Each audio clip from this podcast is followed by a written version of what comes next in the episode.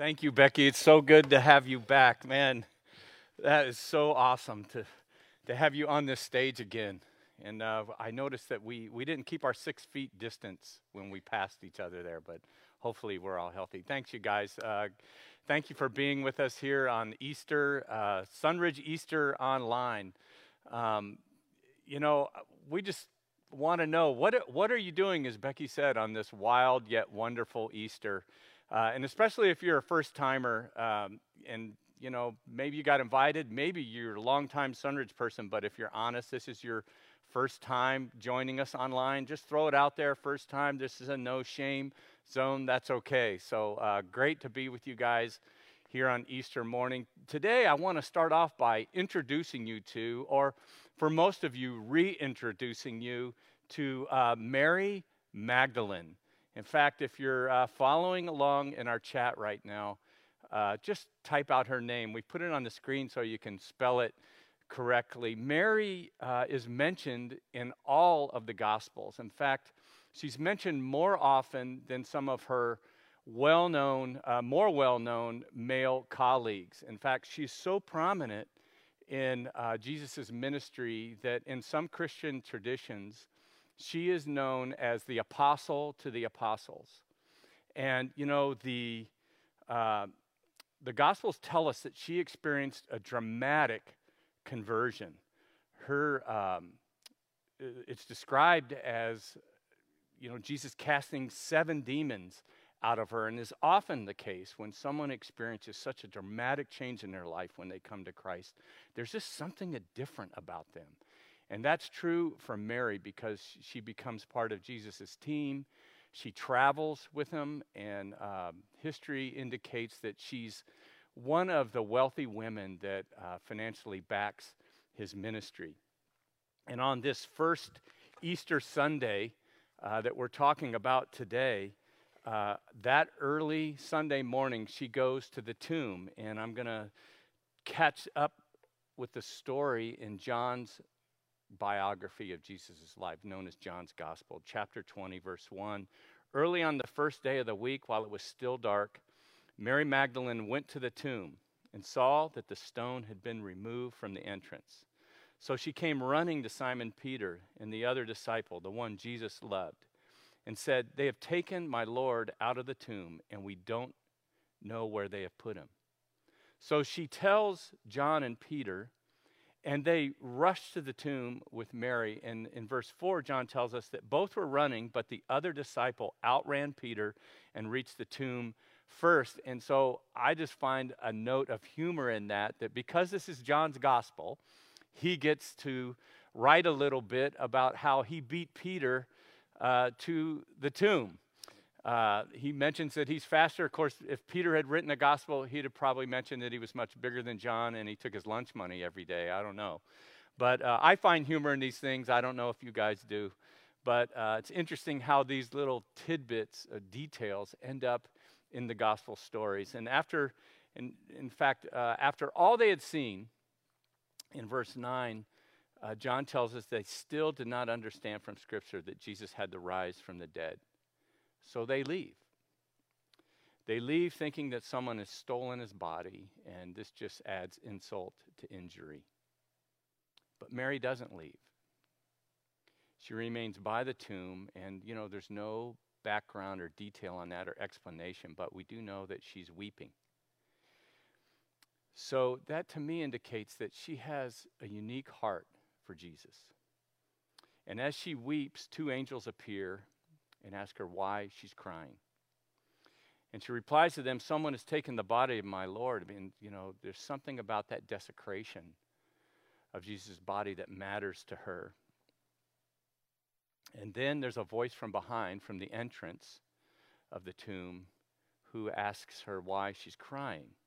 And she turns and assumes that it's the gardener. And, you know, this is another interesting detail to me that um, she must have revealed this later to John in some way, and it catches up into his story of the resurrection, in that she had to tell him, you know, like when I first heard the voice, I thought it was just the gardener. But it's not the gardener. And in verse 16, Jesus said to her, Mary. She turns toward him and cried out in Aramaic, Rabboni, which means teacher. It means much more than that. It means revered one, uh, someone who is a special leader in that person's life. I want you to notice that when Jesus revealed himself to her, he said her name. In fact, say that out loud, wherever you are, with your family, alone. He said her name. Because when Jesus says her name, she knows it's him. Jesus said that his sheep will know his voice. And when God says your name, you know it's him. But you also realize in that moment that he knows you. If you're following along in the chat, just type in right now, He knows me. She clings to him in this moment. Verse 17, Jesus said, Don't hold on to me, for I've not yet returned to the Father. Go instead to my brothers and tell them, I'm returning to my Father and your Father, to my God and to your God. And Mary Magdalene went to the disciples, just as Jesus told her, with the news I have seen the Lord. And she told them that he had said these things to her. So note that John records that a woman, Mary, is the first to witness the resurrection. She is the first to receive the Great Commission. And she is the first to preach or give the good news of the resurrection to others. You know, that's one of the facts that stands out to me in a way that it makes me think this, this is not made up. I know that this isn't a, a perfect apologetic and we don't have time to dig into all of the proof for the resurrection, but how in the world could they've been making this up when they add these details that were so countercultural? In fact, uh, likely because she is a woman, they don't immediately believe her. Fear has them quarantined. In verse 19, on the evening of that first day of the week when the disciples were together, the doors were locked for fear of the Jews. So, why am I telling you this story? Well, it's Easter, of course. And by the way, if you're not a Christian or you're seeking or you're trying to explore faith, John's Gospel is probably the best book in the Bible you could read. But this this story is also timely for me, for you, and I believe for the world because we're living in an unprecedented time. We've talked about that. We're living the new normal. In fact, it was just a, it was a few weeks ago before this thing really spiked up uh, with fear and our social distancing. We had just started to talk about it, and I was at a local grocery store, and I was in line with my groceries, and there was a guy in front of me, and he turned around and he went like this. And I had a fire department beanie on, so I thought, you know, he's giving me high five because I'm a fireman. So I stepped forward and I, because I wanted to be somewhat safe, I backhand fived him. And he just looked at me incredulously and he says, No, back up. And I was like, What? No, back up. You're too close. And then, like, my brain started to kick in. I don't know if I was having an old man moment. I wasn't aware of what was happening, but he thought I was getting too close to him. I think I was five foot 11 inches away from him.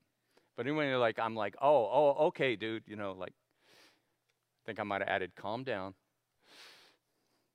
We're fearful, rightfully so. You know that this morning I was, uh, I looked up our statistics. The U.S. is currently leading the world in number of cases of COVID 19 We're well over a half million, and the number of deaths.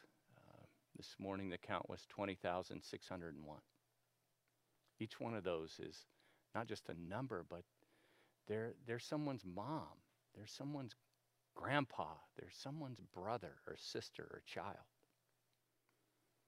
And then we look at the financial impact uh, my last count, 16 million people have lost their jobs in the United States. And look at us today. We're doing online church only. And we're not together on Easter Sunday. And most of you have totally changed what is normal Easter for you in terms of your family plans. COVID 19 is incredibly contagious. Fear, even more so. But hope is contagious too. Type hope in your chat right now. Because on this unique Easter morning, I want to remind you that the grave could not hold him. Say amen wherever you are right now. Cassandra, I heard you. The grave cannot hold him. The resurrection is the source of Christian hope. I don't know if you've ever read the letters of the Apostle Peter, but he wrote his first letter as a hope reminder to Christians who were in crisis at that time. And in this brief book of only five chapters, he uses the word hope five times, and in chapter one, he uses it three times.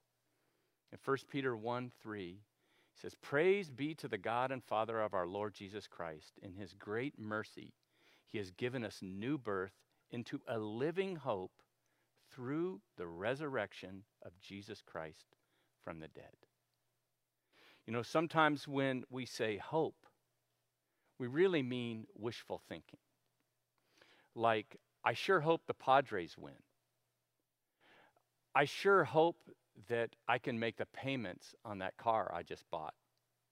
I sure hope I get an A on the test that I didn't study for. See, generally, we use the word hope uh, to describe a lack of certainty and sometimes even a fantasy. But Christian hope is based on the certainty of the resurrection. Hebrews 11:1 tells us that faith is being sure of what we hope for and certain of what we do not see. Type in the chat certain. You see, it's not I hope it's going to happen or I don't know if it's going to happen or it did happen. That is absolutely not what Christian hope is about. Peter said, You have a living hope through the resurrection of Jesus Christ from the dead. It's like God said, in case you have any doubts, check this out. In fact, if you're, if you're new to faith, you're exploring faith, I would encourage you to go back in our archives to a series we did called So What? And in that series, we talk about some of the proofs for the resurrection. These Christians at that time were suffering, persecution is breaking out people are losing their lives and they're running for their lives and they're filled with fear and there's a definite economic impact on those who, who named the name of Christ at that time. And it, and it was to those people that Peter reminds them in verse 21 through him you believe in God. That is through Christ, who raised him from the dead and glorified him, so that your faith and hope are in God. That's one of the reasons why I want to do this series following up Easter, to follow Easter. God is. Let's talk about who our God is. Through this uh, pandemic, we've kind of been talking about the issue, the crisis, and going to the Bible and saying, what does the Bible say about how we should deal with this?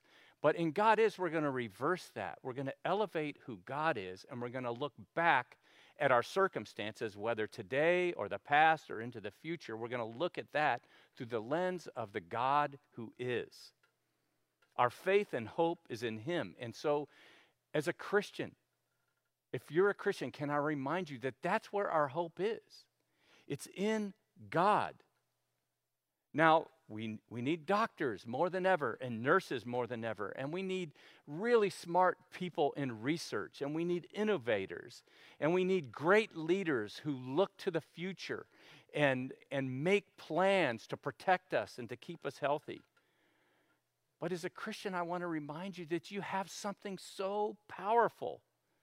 You have the hope of the resurrection, you have the living hope living in you. So, whatever we're afraid of, Paul even said that we don't even need to fear death.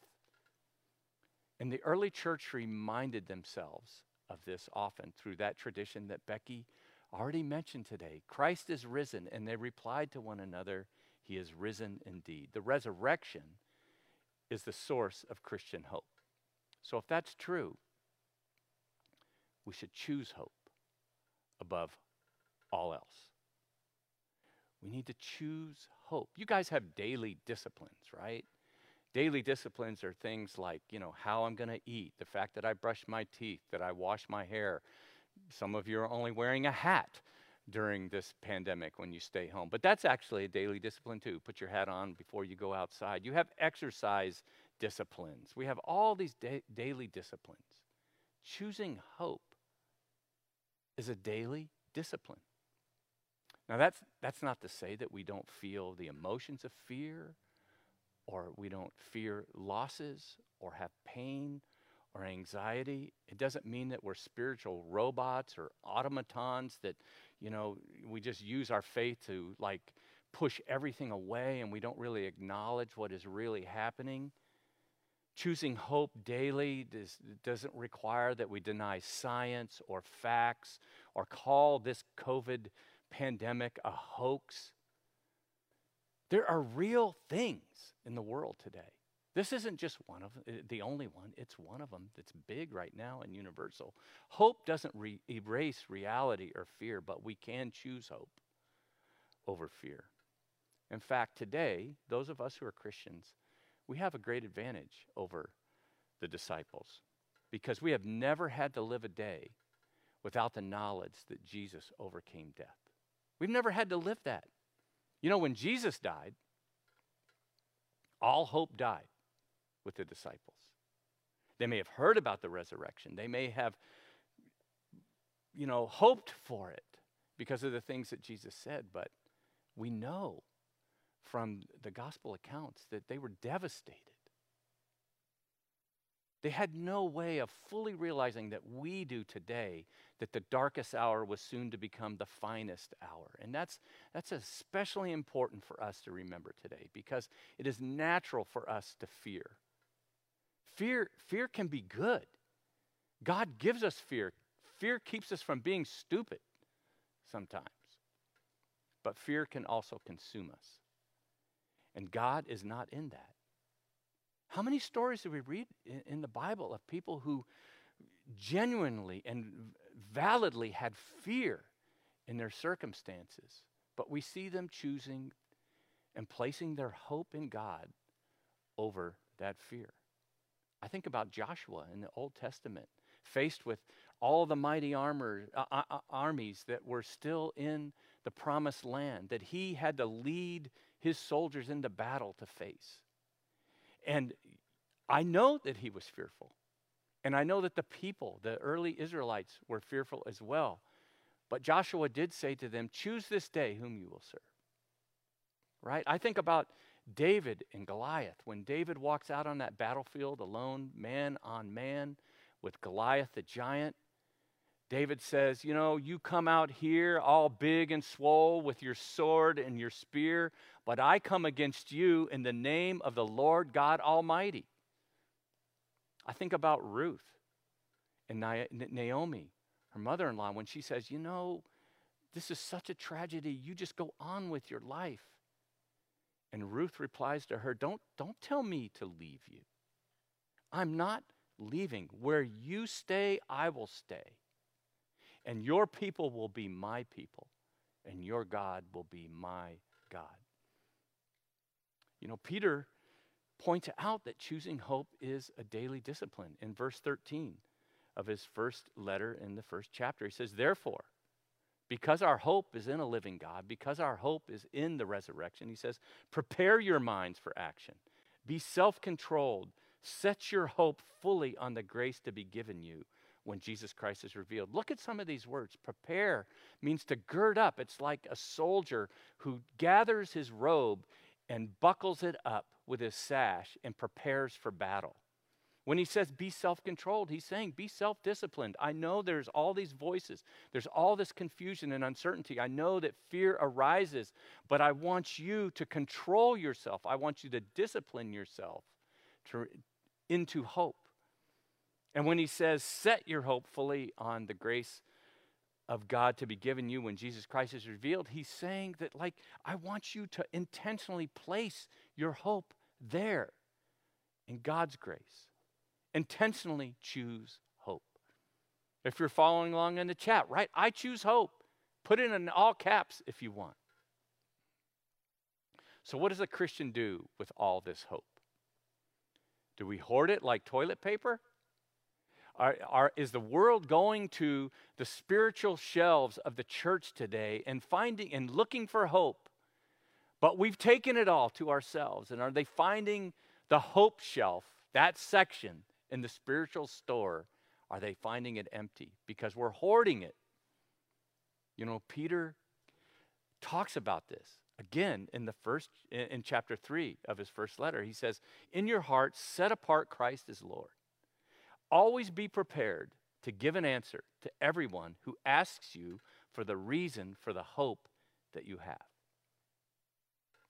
When we live life in the light of the certainty of the resurrection and God's love, we will have opportunities. He says, everyone who asks you. That is, people will ask about the hope. Maybe that's already happened for you. Why? Why are you processing this differently? Our hope is in the resurrection as Christians, and we're choosing hope daily. And so we can be hope carriers. We are hope carriers. The virus is contagious, yes, and so is fear, but hope is contagious too. And if you're a Christian, you are a carrier. Peter says, always be prepared to give an answer to everyone who asks you to give the reason for the hope that you have. If you're a Christian, you should have a hope infection. In fact, right now in the chat, type out, I tested positive for hope. See, when the resurrection is the source of my hope, when, when I live a life daily intentionally, choosing to place my hope in Christ in spite of my circumstances, when I do that, I have opportunities to share the hope. The question is this the big question for us is is what you have worth catching? Of course, you're scared. Of course, you're anxious. You're crazy if you're not, but you have hope. And hope gives the believer a hope placed in the resurrection of Christ, gives the Christian a whole new perspective on how to process what's happening. In 2 Corinthians 3:12 the apostle Paul writes, "Therefore since we have such a hope, we are very bold." You know, one of the things that has been, I guess, a blessing out of this is to watch many of you be hope bringers. I love how we've connected with the community mission of hope. What a great word in an organization that is here in this valley to help people who need it in the various ways that they need it. And we've been supporting them. Many of you have been going beyond even like collecting our bag. You've been giving money and taking additional things over there and serving over there. I am so thrilled that we get to be a part of bringing hope to our community. And many of you have gone like more personal than that. You've you've contacted me or our staff or uh, you know put in prayer request lists that you know you're available to help others. You're willing to take food or drive uh, people around that are that don't have a ride or need some type of uh, you're willing to go and get groceries for people. Some of you have offered financial help to people that are suffering and this church has just been so generous to people. You've been generous to your church. I i've just been so blown away and so grateful for the faithful giving that has been um, happening in spite of everything that's going on in our world today. And some of you, like, it's just like right down there where the rubber meets the road. You're, you're nurses or doctors or teachers. You're in a business, and, you and I hear about business owners concerned for their employees and trying to figure out how that they can keep them on the payroll even if they're not working, or like struggling, thinking of ways to keep that business going. And a lot of that has been motivated by your care and your love for your employees. That just blows me away. And some of you are like working grocery stores and you're just interacting with the people every day and like you're bringing hope uh, you know right there and just like behind your little glass screen you know as people go through the line and some of you are out there delivering goods and driving trucks and it's like you're part of bringing hope to the world and you need to look at it through that lens some of you like you're out of work and so are your coworkers and you're you're speaking hope to them. And you're right there where they are. And it just, it's so inspiring to me that you're, that we, that we have people that call Sunridge home that have been infected with hope and are carrying that hope into the world today. Some of you are just doing it with words. It's like you just give a hope filled answer like Peter talks about. This is a time.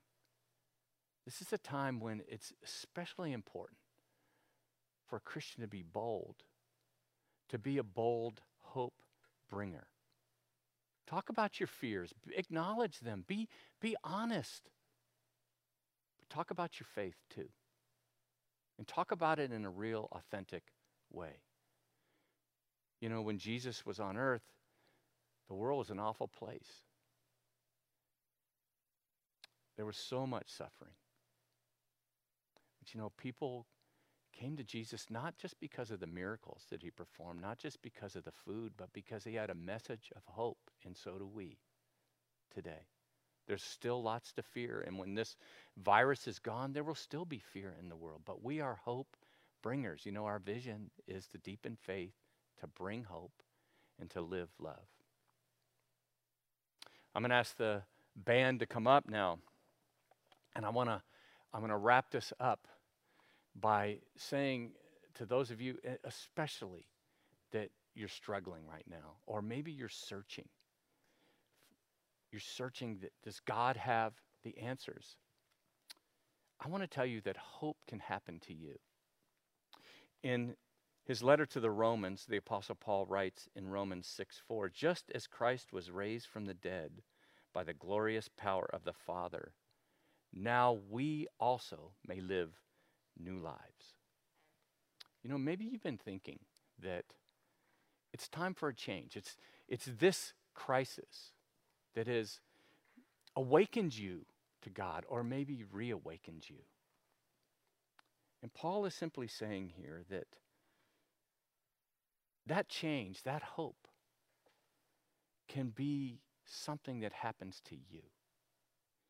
That because Jesus Christ was raised from the dead by the glorious power of the Father, you can live a new life. Maybe it's time for a change. And I know that some of you have like tons of questions I want to just, they're going to put this up in the chat, but I have a book for you to read. It's a really easy read, it's not a thick book. It's Christianity for People Who Aren't Christians by James Emery White. We're putting up the Amazon link, link in the chat, and I would just, you know, if you're searching and you want answers, you want to know is the Bible reliable? Is there any evidence for God? You know, like what difference does faith make? I want you to read that book. And then lastly, I just want to turn our attention back to where we started from here. We talked about how Jesus said Mary's name. And she turned to him. And I don't—I've never heard a audible voice of God. I've definitely felt like he was talking to me. But maybe maybe in some way you're hearing God's voice. Through all of this that's going on, you all of a sudden you have ears to hear. And, and even though you don't have all the answers, faith is awakening in you.